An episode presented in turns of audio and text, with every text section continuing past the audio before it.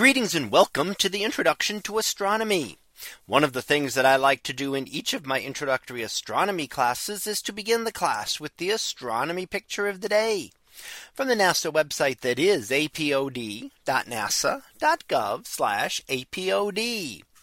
And today's picture for January 31st of 2023. Well, it is titled A Triple View of Comet ZTF.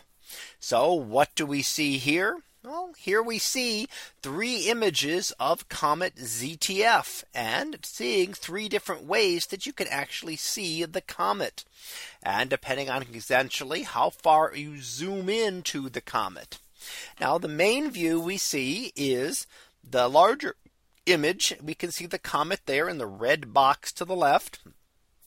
And you can see the distinct green color of the coma caused by carbon atoms that have been removed from the nucleus by the energy of the sun heating it up, and then are caused to glow. Now, if we want to look in a little closer, we can look at the upper image, and there we see the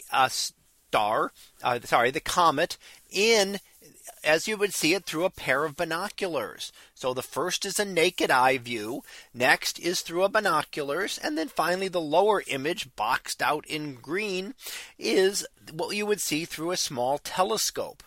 So as we see, we're looking at it in more and more detail, and we see a couple of different things there. First of all, we do see that distinct green color of the coma, as we talked about previously, but we also note the tails stretching back from the head of the comet. And we note that the tails, we can see the dust tail is kind of very spread out. And in fact, the head is in the middle of the dust tail in this case. So because of our perspective, we see a tail on either side of the comet, which is rather unusual. Now, that's not really what we are seeing in actuality. It is just one tail. It is just our positioning, how the comet happens to be positioned relative to Earth. And that gives us what we sometimes call the anti-tail.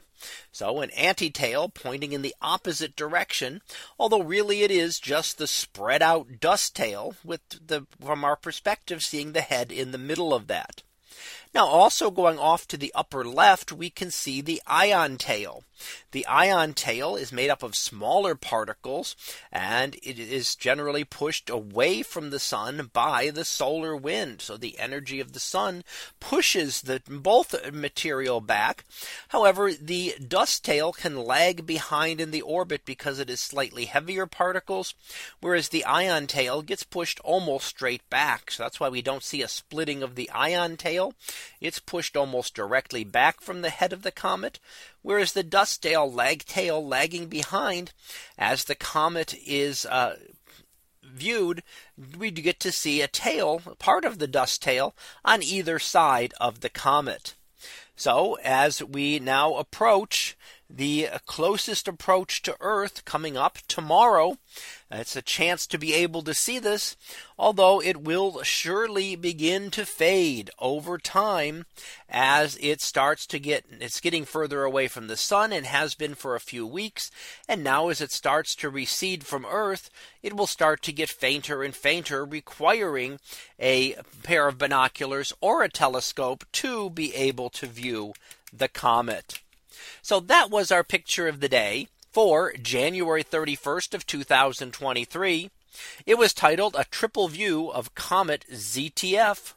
We'll be back again tomorrow for the next picture, previewed to be Planets Real and Imagined. So we'll see what that is about tomorrow.